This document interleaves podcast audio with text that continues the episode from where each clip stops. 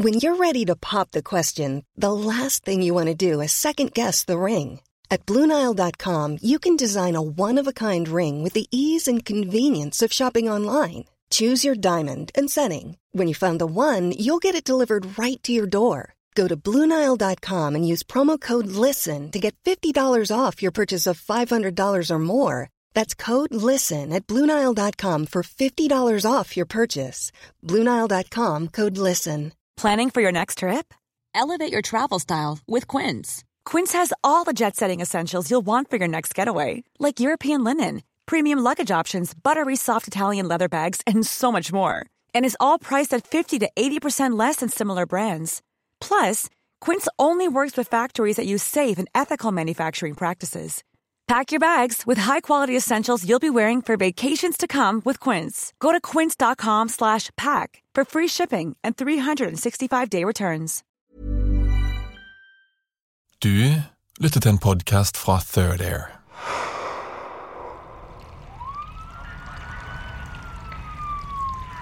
Alt gikk så fort, og ingen forsto hva som skjedde.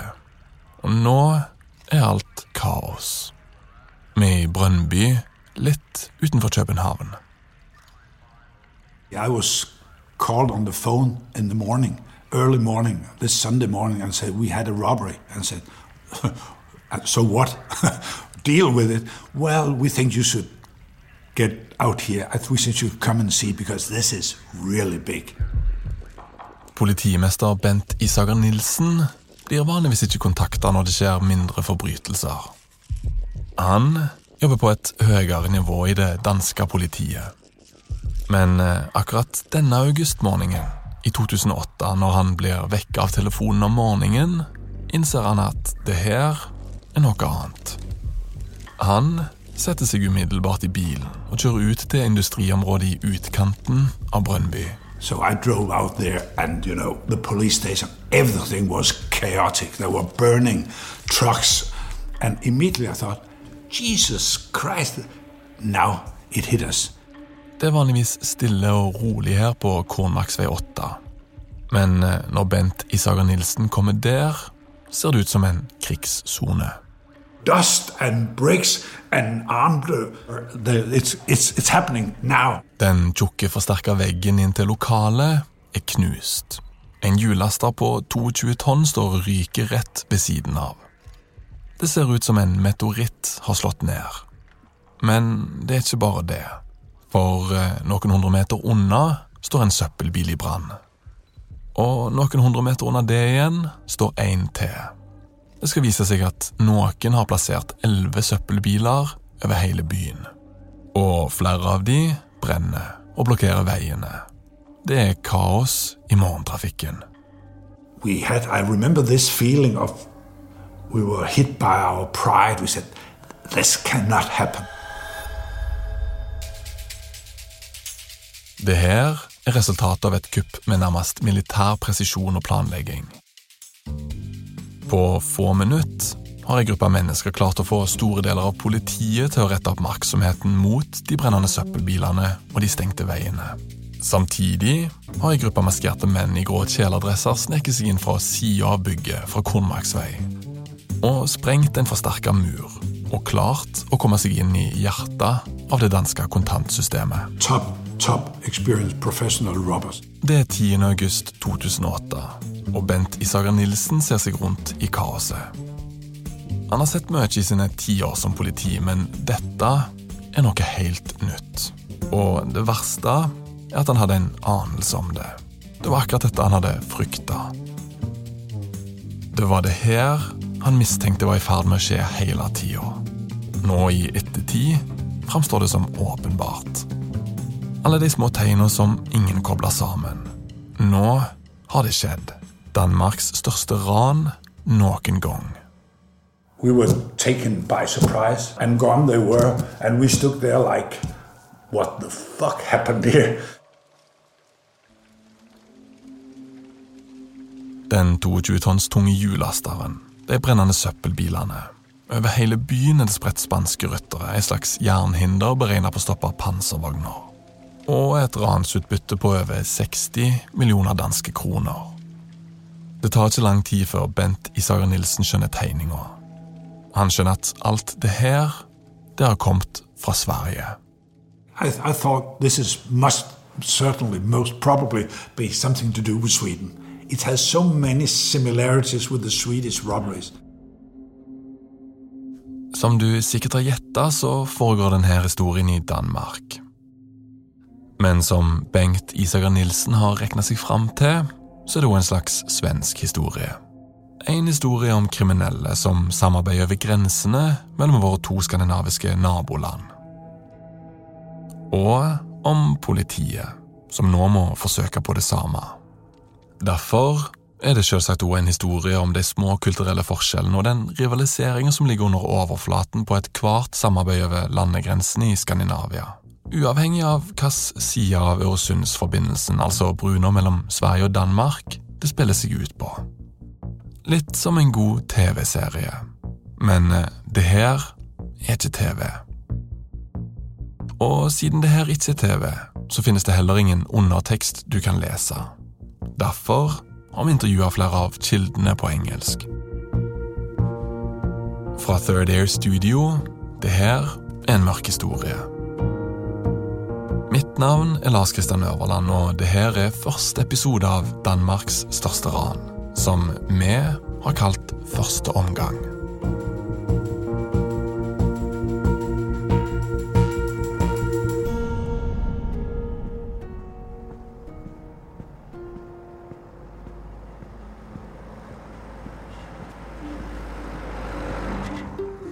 Brøndby er mest kjent for sitt fotballag. Brøndby IF, eller Brøndby, som danskene sier. Forstaden ligger et stykke utenfor København, en halvtime med Kristiania-sykkel, og er et stille og koselig villaforsted. Kort avstand fra Brøndby sentrum ligger Kormarksvei, industriområdet hvor bedrifter av alle slag kan finne billige og store lokaler. Og det var her alt skjedde, den dagen i 2008. Kornmarksvei 8 er et stort, stygt, gråsvart skolelignende bygg hvor flere bedrifter har lokalene sine. I lokalet lengst vekk, i venstre hjørne rett ved et lite skogholt, finnes det i dag et firma som produserer glass. I dag står det glass på rekke og rad overalt i rommet. Pleksiglass. Det er høyt under taket, og gaffeltrucker fullastet med paller kjører rundt på gulvet. Rommet i seg sjøl ser ikke ut som noe spesielt når du ser det i dag, men eh, rommet bærer på en unik historie. So they had office here somewhere, and um, this is the warehouse that they were doing the. Uh, had all the cars and all the money in, right? Right here. Her inne har flere milliarder danske kroner passert igjennom. Før rommet ble okkupert av pleksiglass, var det fullpakka med kontanter. Hundre og atter hundrevis av millioner. Og her inne skjedde det største ranet i Danmarks historie. Det hele var som tatt fra en film, og det burde ikke være mulig å gjennomføre. Uh, they came down. They had been spying on the far as I know. Det her var et kupp som spredde seg over flere land, som involverte rundt 20 personer. Det skulle bli det perfekte kuppet.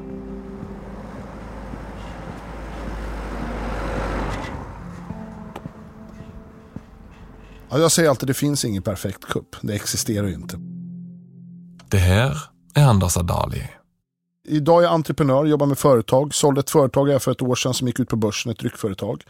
Eh, nu håller jag på med tv, lite film, lite mer böcker. Men, men eh, främst av allt så är jag entreprenör och, og, och letar affärer och business. Anders er gründer i dag, men det er ikke som gründer har gjort seg bemerka. For noen år siden forsørga han seg på en helt annen måte. Ja, och känd för att jag är en för detta värdetransportrånare och bankrånare. Anders har rana verditransporter, banker, minibanker, butikker og verdisaker over hele Sverige. Det meste er forelda nå. Hans siste jobb var et større depotran i Finland som han ble tatt for, og dømt til sju års fengsel. Dømt for Finlands største värdetransportrånet gjennom tidene, ikke mitt største. Det ble et par år der, på Rimak-anstalten. Rimak, er fy faen, altså. Anders har lagt det kriminelle miljøet bak seg i dag, og har rukket å skrive et par bøker om svenske ranere og ran gjennom historien. Han er rett og slett en ekspert på ran. Dels fordi han har jobba med det sjøl, men òg fordi han har møtt mange av ranerne da han skrev boka Svenske ranere. Og nettopp de, altså svenske ranere, var så dyktige for noen år siden at de ble frykta av politiet utenfor Sverige. I Finland, for eksempel. Og i Danmark. Allikevel forteller Anders at det aldri har vært noen som har utført det perfekte kuppet. For eh, det eksisterer ikke.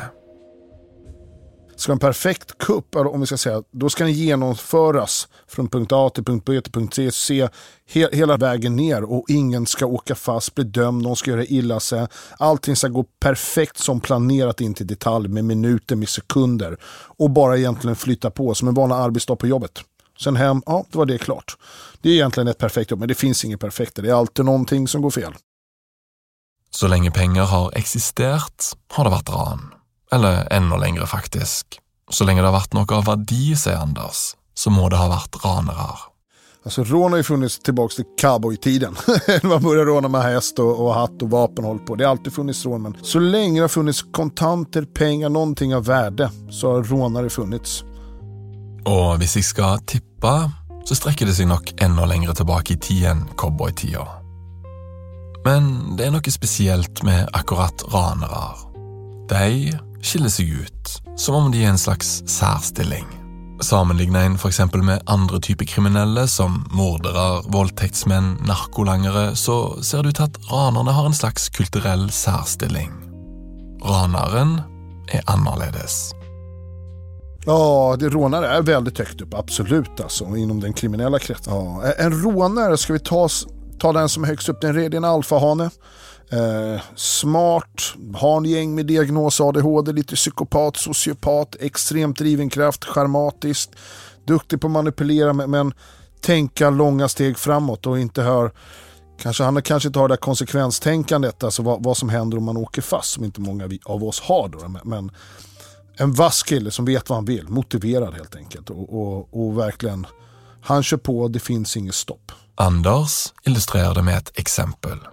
Forestill deg en hjemmefest der alle de forskjellige typene av kriminelle er representert.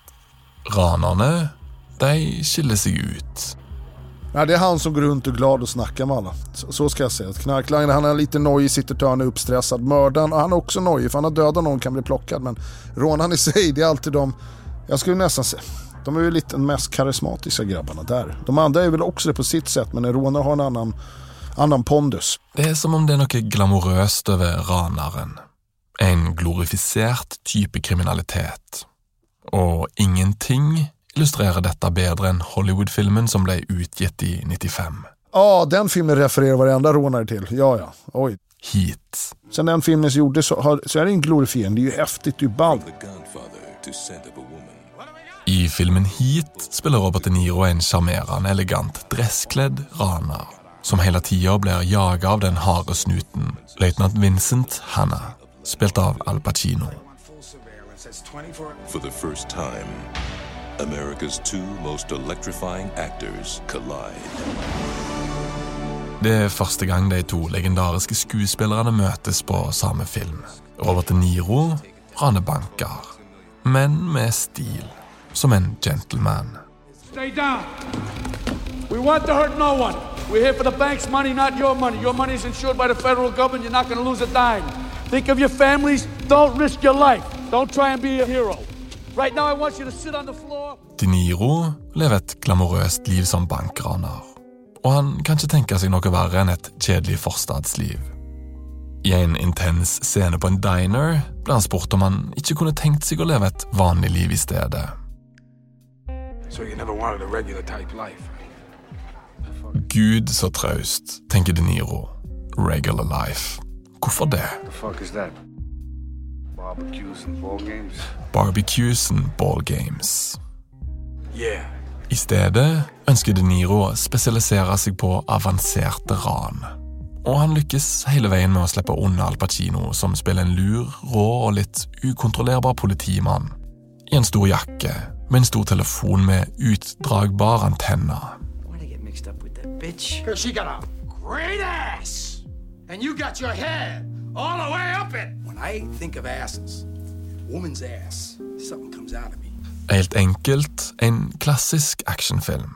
Med våpen, sirener, eksplosjoner, raske biler, kollisjoner. Bang, bang, du skjønner. En film med ikke så mange poeng på Bechdel-testen, men med en enorm innvirkning på publikum da den hadde premiere i 1995. En rød tråd i filmen er det Robert De Niros karakter sier ved flere ganger. Han sier at hvis du skal bli en vellykka bankraner, så må du alltid være klar til å kutte bånd med alt og alle, og forlate alt på 30 sekunder hvis politiet er rundt hjørnet. Don't let yourself get attached to anything you are not willing to walk out on in 30 seconds flat if you feel the heat around the corner.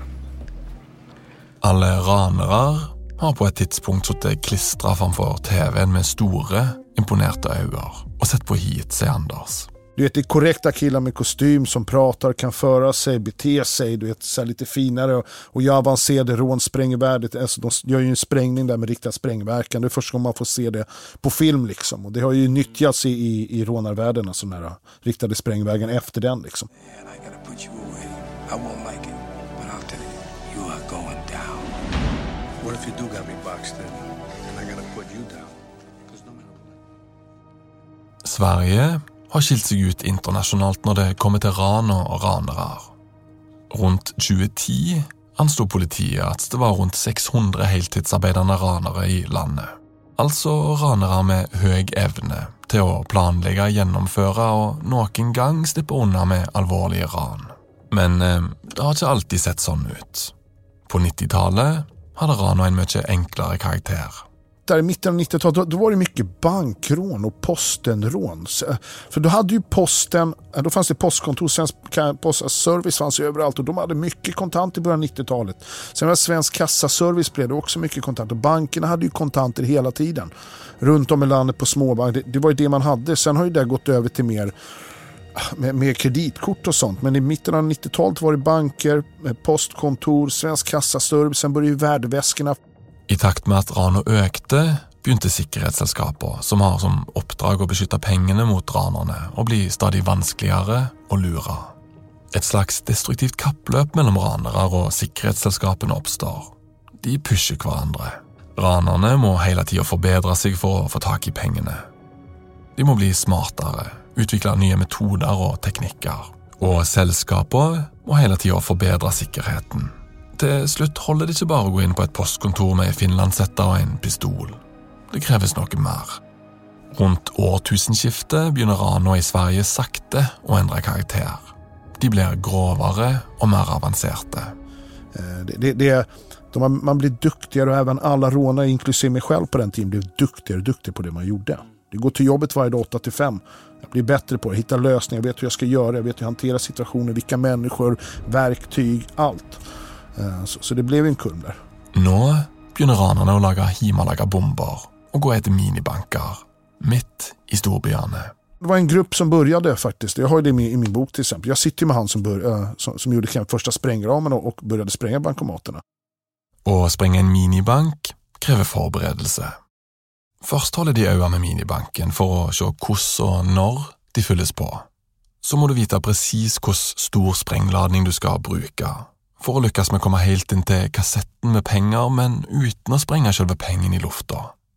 Så skal kuppet times sånn at det skjer i forbindelse med utbetaling av lønn, da det er mest penger. Det är så här, till en bankomatpåfyllning är 2,4 miljoner. Då vet man att det är 2,4 en sån här de går in i med kassetter fyllda. I 2002 ble 69 minibanker sprengt over hele Sverige, med omtrent 2,4 millioner svenske kroner i hver. 69 stykk på et år. Og det viste seg å være nesten risikofritt for ranerne. For av alle de 69 minibankeksplosjonene er det ingen som blir tatt. Det er ingen som har fast för de där 69 stykken som gjordes på ett år. Det er jo skitmycket. Det är varje vecka som det liksom. Vaktselskapene på den andre sida prøver å endre rutinene sine, innføre nye sikkerhetstiltak. Alt for å gjøre det vanskeligere for ranerne. Men eh, ranerne ser alltid ut til å være ett skritt framføre. Sen finns det en limited time för dig att göra innan värdetransportföretagen och bankerna kom på ett sätt att stoppa det de har gjort. Men det de gjorde var väl att de satte in färg i bankomaterna till exempel. Om det sket och sprängde om man kan gå och växla pengar och, och hit och dit man färgade pengarna. Sen så satte de upp ett extra galler i, i skydd i bankomaten. Så när det sprängde upp så blev ju trycket att inte den gick att öppnas. Det är din, kapplö, din kapplöpning vem som vet vad, men det finns alltid en insider på sidan. Jag kan säga att jag, vi hade kontakt med han som gick och byggde om alla bankomaterna. Så vi visste exakt hur vi gjorde det och inom kort hade vi till och med gjort en universalnyckel där vi kunde kopiera för att låsa upp gallret i bankomaten när vi sprängde upp den.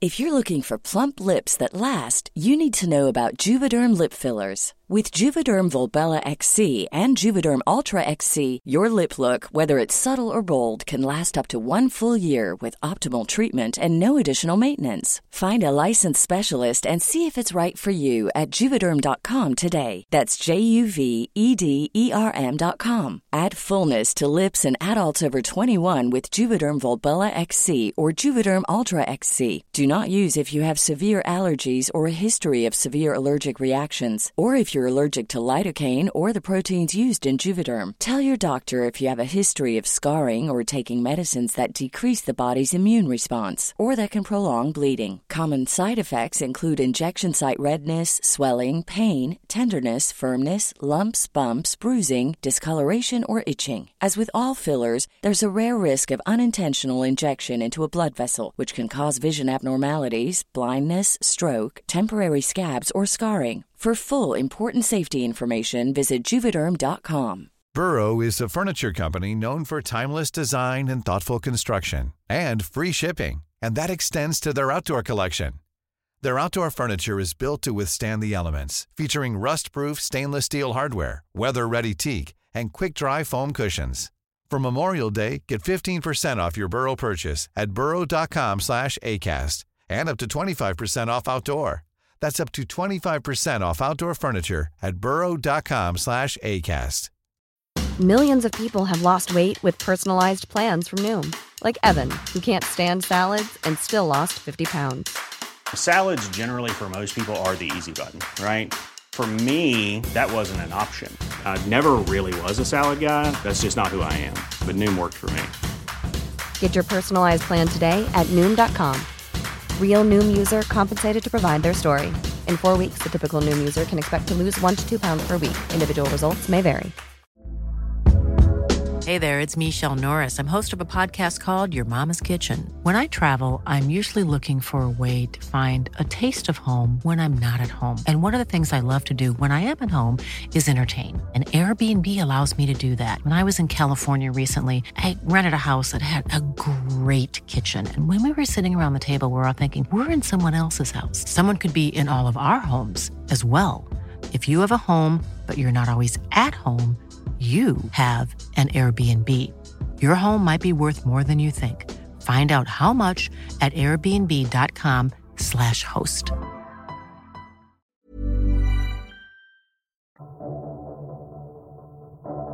Resultatet av dette kappløpet mellom sikkerhetsselskapene og ranerne resulterer i at ranerne blir mer og mer drevne. En kan se det som en slags profesjonalisering av ransmiljøet. De blir stadig mer forberedte og kunnskapsrike. Informasjonen deles mellom ranere. For eksempel, hvis en raner vet hvordan en GPS i en verdipose fungerer, så kan han i bytte for informasjon belønnes med noen prosent av utbyttet. Ja, det kan være om jeg, jeg hadde vid møte med noen som kunne vise meg i början at jeg visste öppna värdeväskor. De ser ut så her. Da fikk jeg se hvordan så ser ut. Liksom. Så her er den oppbygd. Her skal du hugga med yxan. Ok, det er lugnt. Vi skal vi et jobb här. Du får prosent for, att få informationen. På mange måter skiller Sverige seg ut i Norden. Moranerne fra Sverige, og spesielt de fra Stockholm, grupper som Anders var en del av, får rykte på seg for å vite hva de holder på med. Det fins en organisasjon som heter European Cash Management Companies Association. Altså en slags paraplyorganisasjon for verditransporter. I 2005 gjør de en sammenligning mellom land og peker ut at Sverige er det landet i Europa med flest ran per innbyggere. 224 organiserte ran blir utført mellom 1998 og 2004. Hvis du slo på nyhetene på den tida i Sverige, var det en god sjanse for at det var ran på menyen. Antallet rån av värdetransporter har økt, og ved allt fler tillfällen är også vapen inblandade. Rån skedde for en knapp timme siden mot en värdetransport ved en av gaterna på Arlanda Åter har altså en värdetransport i Blekinge utsatts for rånförsök. Av... Vid en polisjakt i Karlskrona i går kveld avlossades skott mot en efterfølgende polisbil. Sparbanken i Österbybruk i Norduppland rånades vid lunchtid idag. Fyra personer, bland annat beväpnade med k-pistar. Varje väktare måste räkna med att någon gång under sin tid som verksam bli utsatt för ett rån eller ett rånförsök. Det är verkligheten för dem som kör värdetransporter runt om i landet. Gikk fra postkontor til minibanker til verditransporter. Og da verditransportene til slutt ble for vanskelige, begynte ranerne å ta neste steg opp på stien. Mot det aller største verdidepotene. Det fins ingen større egentlig enn en värdedepå å ta. Det, det, det fins ingen større du kan råne. Vi prater hundretalls millioner, om ikke milliard summa i kontanter utan problem kan finnes på en sånn anlegg. Alle kontantene i samfunnet utgår fra depotene eller tellesentralene. Du kan si det er moderskipet. Derfra kjøres pengene ut til byene. Og det er nettopp derfor sikkerheten er ekstremt høy på deg. Det skal ikke være mulig å rane et verdidepot, men i 2005 skjer det umulige.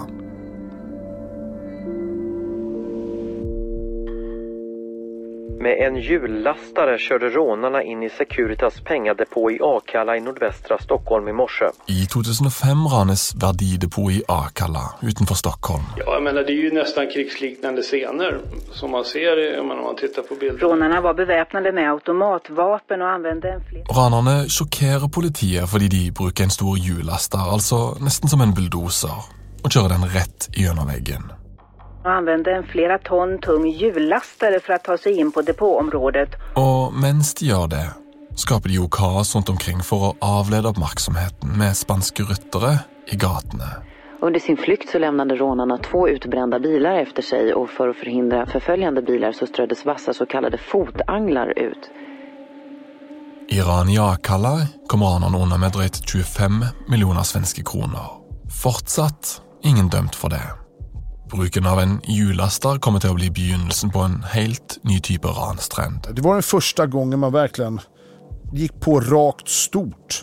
Og det tar ikke lang tid før trenden når Danmark og Brønnby, Kornmarksvei 8, 10. august 2008.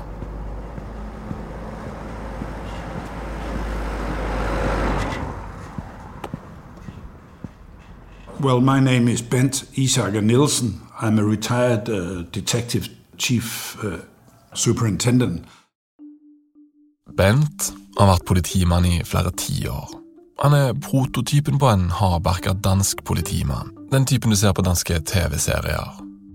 Tittelen hans klinger bedre på dansk enn på engelsk, sier han. Used to be uh, for many years head of the serious crime squad, Reisehold in Denmark. Ei stund jobber han som en høyere leder. But in 2007, I became, I left the National Commissioner and I went to one of the new big uh, police district that was a result of the big reform of police. I became the head of investigation in one of these, which was called Copenhagen West Police. Og som sjef her holder Bent Saga Nilsen selvsagt òg et øye med kriminaliteten på den andre sida av Øresundbrua, der en urovekkende trend har begynt å spre seg. I remember we read in the newspaper uh, about these big robberies in Sweden with burning shops, guns, and attacks on the police. And, and we said, What? Hopefully, that will never come to, to Denmark. So I, I, talked to some of my colleagues and said, oh, Don't worry, no, no, no, no, this is Sweden. No, no, that will not happen. I never st stopped thinking about it. I think perhaps in Denmark, we still like, like uh, on that area act like we were in H.C. Andersen land. This is a fairy tale country. And I talked to some colleagues in Sweden, and they said, This is, be aware, they are very, very dangerous, these uh, robbers, and they can easily go to Denmark. Dansk politi begynner forsiktig å forberede seg på at det kan skje i Danmark. Særlig fokuserer de på de danske depotene som ligger utplassert rundt i landet. I 2008, altså tre år etter Akalla-ranet, har Bent Isager Nilsen og dansk politi en følelse av at noe er på gang. There's something is going on. Something, somebody is perhaps preparing something. Og det er fremfor alt ett sted dansk politi har fått øynene opp for. Det er verdidepotet i forstaden Brønnby, som drives av selskapet Dansk Verdihåndtering. For eh, merkelige ting har begynt å skje der. Alarmen har gått et par ganger i lokalet, men det har blitt avfeid som falsk alarm. Rommet ved siden av, vegg i vegg, har hatt innbrudd. Alt det her skjer altså i et stort bygg i et industriområde hvor flere ulike bedrifter har lokaler. Dansk verdihåndteringsdepot er bare ett av lokalene. Det er lengst borte i venstre hjørne. Det lokalet ved siden av som har hatt innbruddet. Men eh, det merkelige er at ingenting ser ut til å ha blitt stjålet i innbruddet. Det er som om noen bare brøt seg inn i nabolokalet, så seg rundt og dro igjen. Det eneste innbruddstyvene ser ut til å ha gjort, er å flytte på ei stor hylle som sto inntil en vegg. There had been several uh, we we said, "Is something going to happen to uh, to the, the Dansk Værdihåndtering? Will there be an attack? Is something going on?" But everybody from the company said, "No, no, this wall, you cannot get through that wall. This is impossible." Okay. Bent Isager Nilsen og dansk politi advarer selskapet Dansk Verdihåndtering. De ber ledelsen om å være oppmerksomme på endringer, på ting som skiller seg ut. Men eh, selskapet gir betryggende tilbakemeldinger. Det er umulig å rane lokalet. Det går ikke å komme inn om du ikke er autorisert.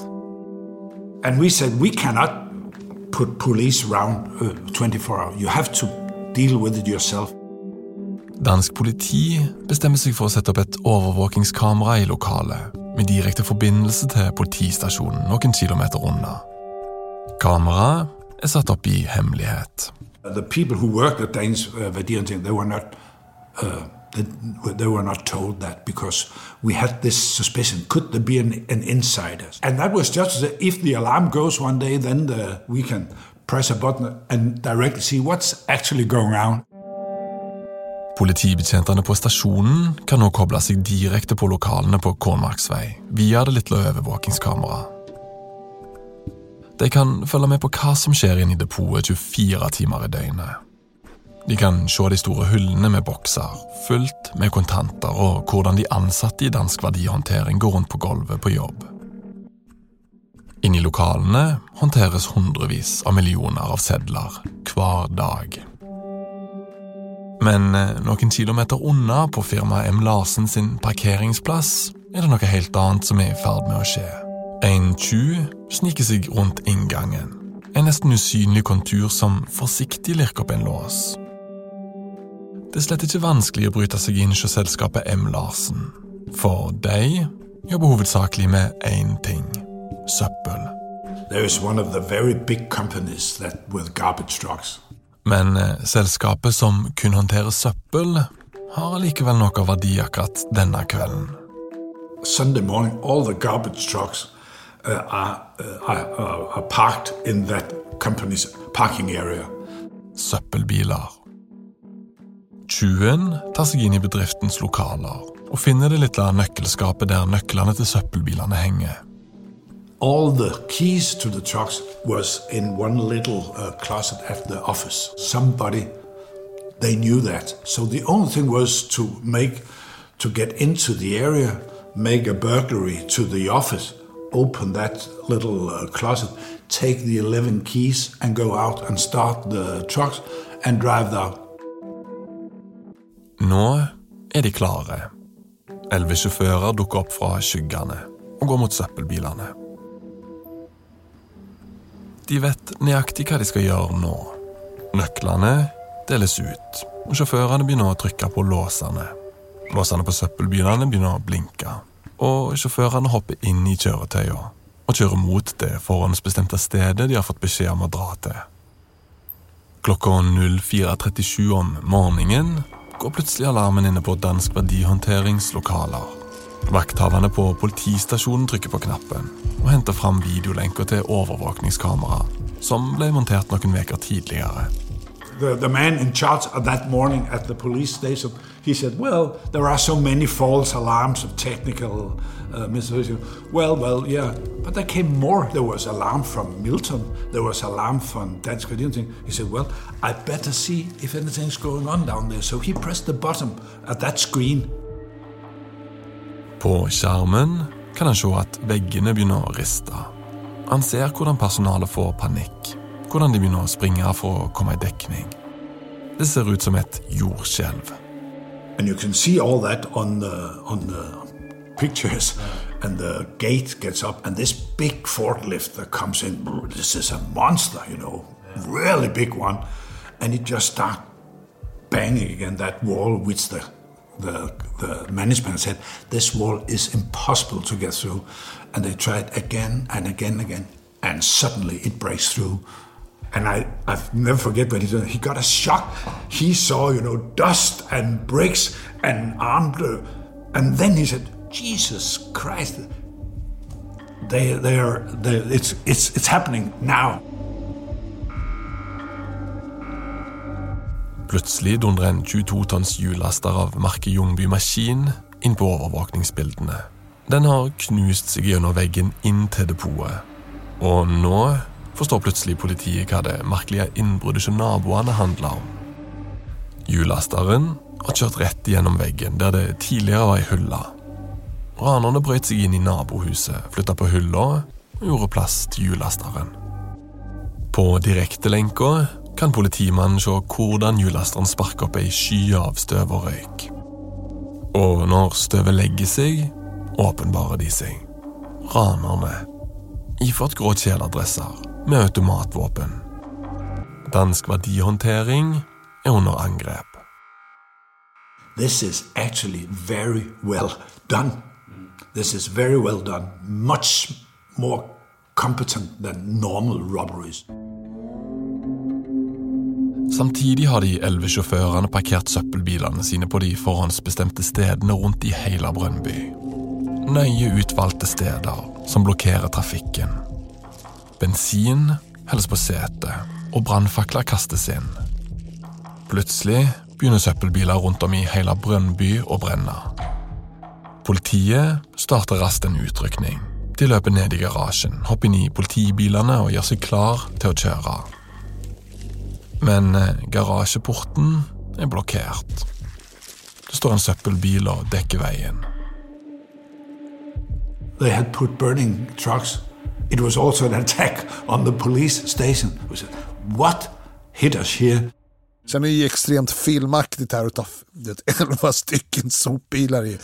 Anders Adali kjenner igjen denne metoden for store ran i Sverige. Ja, de placerade seg ut på vägarna og brändes opp og blockerade vissa vägar som de kunde köra och skapade allmän förvirring. Det er vel også et sätt som, som, som man använder sig av, jag har också gjort det, att när du går på et større mål så rundt den vil du gjøre en cirkel som egentlig låser in den og sen har du en exitplan ut därifrån. Så egentlig de der kan man tenke seg at man ställer ut dem Vägar på en karta tittar man, då kanske det är som en cirkel är blockerat så bilarna kan inte ta sig vissa, skapar egentligen lite kaos. Men den vägen du ska åka är fritt att bara dra iväg. Ja, om du förstår hur jag, hur jag tänker mässigt. Det är ju ett skyddande mur omkring dig, men det finns en liten hemlig väg ut som du kan ta som inte du har spärrat. Politiet har vanskelig med å komme seg til ransstedet. Og samtidig har folk fra hele byen begynt å ringe 911 fordi de har sett søppelbilene stå i brann i gatene. Spanske ryttere har blitt kasta ut på veiene, og flere bilister har punktert. De gjorde ingen av politiet. Politiet blir overøst fra alle kanter. Sen når du åker derfra, slenger du fotanglar og fotanglar slengs også samtidig overalt, så er det punktering overalt. Det blir kaos. Samtidig jobber ranerne metodisk inn i verdidepotet. De fyller vesker med store esker med kontanter. Posene er så store og fulle at de blir tunge å bære. Det er millioner. Alt går etter planen. Og alle ranerne bærer tunge, store automatvåpen. Noe som òg ser ut til å være en del av hele strategien. Fordi det påvirker hvordan politiet oppfører seg. Ser de at du, du är tungt beväpnad med AK4, AK5, AK47 liksom, och, och, och de rapporterer över raden. Tungt beväpnad, ser ut som man har en Kalashnikov. Då avvaktar de. Då ger de dig tid, då ska de vänta på piken och tyngre vapen, tjockare skyddsvästar och MP5 ska fram och det. Och då är du borta sedan länge och hemma och sitter och tar en te liksom. Så. Når de svarte sekkene er pakka inn i depotet, dyttes de inn i bakluka på tre mørke Audier som venter utenfor. Det er bare et par minutter siden hjullasteren brøyt opp veggene til rommet. Ranerne hopper inn i de fullsatte bilene og kjører av gårde. Danmarks største ran gjennom tidene er utført. We were taken by surprise, and gone they were, and we stood there like, what the fuck happened here? They beat us completely on the day. They were better armed than our police officers were. They were driving in much faster cars than our police officers were. So they got away. And suddenly we were, we, we were standing there and said, well, what? They just beat us. They just took us by surprise this early Sunday morning. And that was part of it. That we knew, well, not knew, but we feared that something could be happening. And still, they managed to do it and get away. And we stood there without uh, any trace of anything. Den svenske raneren Anders Adali satt i fengsel i Finland da Verdidepot i Brønnby ble rana. Nej, jag bara kommer på wow. Och så såg jag att det var en hjullastare och skrattade lite för mig själv. Så, så, så jag bara, ah, fan, bra, bra tänkt, snyggt gjort. Och sen vet jag att jag läste att det var massor med, med sopbilar som hade brunnit där. Jag vet nu att det var elva stycken de hade snott. Och alltså, du vet, bara sno elva sopbilar. Förstår du vilket jobb det är? Ställa undan dem, hantera dem, det är nycklar, transportera dem. Bara transportgrejsen och organisation med elva stycken lastbilar, alltså sopbilar, är ju inte lätt. Bent Isager Nilsen og dansk politi forstår raskt at de har å gjøre med ei gruppe svært avanserte ranere. Og de innser at det har krevd mange mennesker for å gjennomføre kuppet. Bare å sette ut søppelbilene tok elleve personer. And there were about three or four, five perhaps, actual robbers armed. So if 11 plus 4 plus that, we said there must have been at least 20 people involved that morning in that robbery. Bent Isager Nilsen innser tidlig at dette ranet ikke kan forbli uoppklart. Gjerningsmennene skal tas. Hvis ikke risikerer dette ranet å bli starten på ei helt ny bølge av alvorlige ran i Danmark. Det risikerer å utvikle seg til noe danskene frykter aller mest, nemlig svenske tilstander. I remember this feeling of we were hit by our pride. We said, this cannot happen without. They got away from us on the day. We didn't stop them. But we definitely, I remember when sitting with the investigators, we said, we gotta get these guys. They must, we must solve this crime. Ranerne har lykkes i å komme seg unna med 62 millioner danske kroner, og politiet aner ikke hvem som står bak. Men Bent Isager Nilsen har bestemt seg. Det er som en fotballkamp, sier han. Ranerne har vunnet første omgang. For eh, kampen er ikke over. So I say sometimes, sometimes they can win the first half of the game, but they never win the fight. Det er neste gang, i andre episode av Danmarks største ran. Det danske politiet starter den største etterforskninga i dansk historie, og sporene fører tilbake til Sverige. Du har lyttet til den første episoden av Danmarks største ran. Historien er produsert av Love Lysarides og er oversatt til norsk av Rasmus Spitz og Lars Kristian Øverland.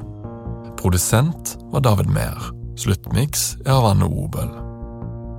Og uten at det koster deg ei eneste dansk, svensk eller norsk krone, så kan du hjelpe oss. Alt som kreves, er at du sender denne historien videre til noen du tror har lyst til å lytte til han. Informasjonen i programmet er henta fra svenske ranere av Anders Adali, Mafia Wars av Tobias Barkman og Joakim Palmqvist, Straffen av Dorte Mørk og Britt Nordbekk, og The Copenhagen Job av Line Holm.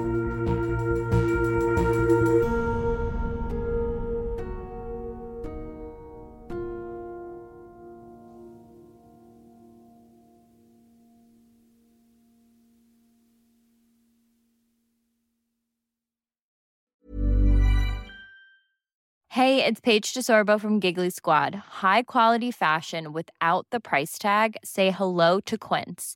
I'm snagging high-end essentials like cozy cashmere sweaters, sleek leather jackets, fine jewelry, and so much more. With Quince being 50 to 80% less than similar brands.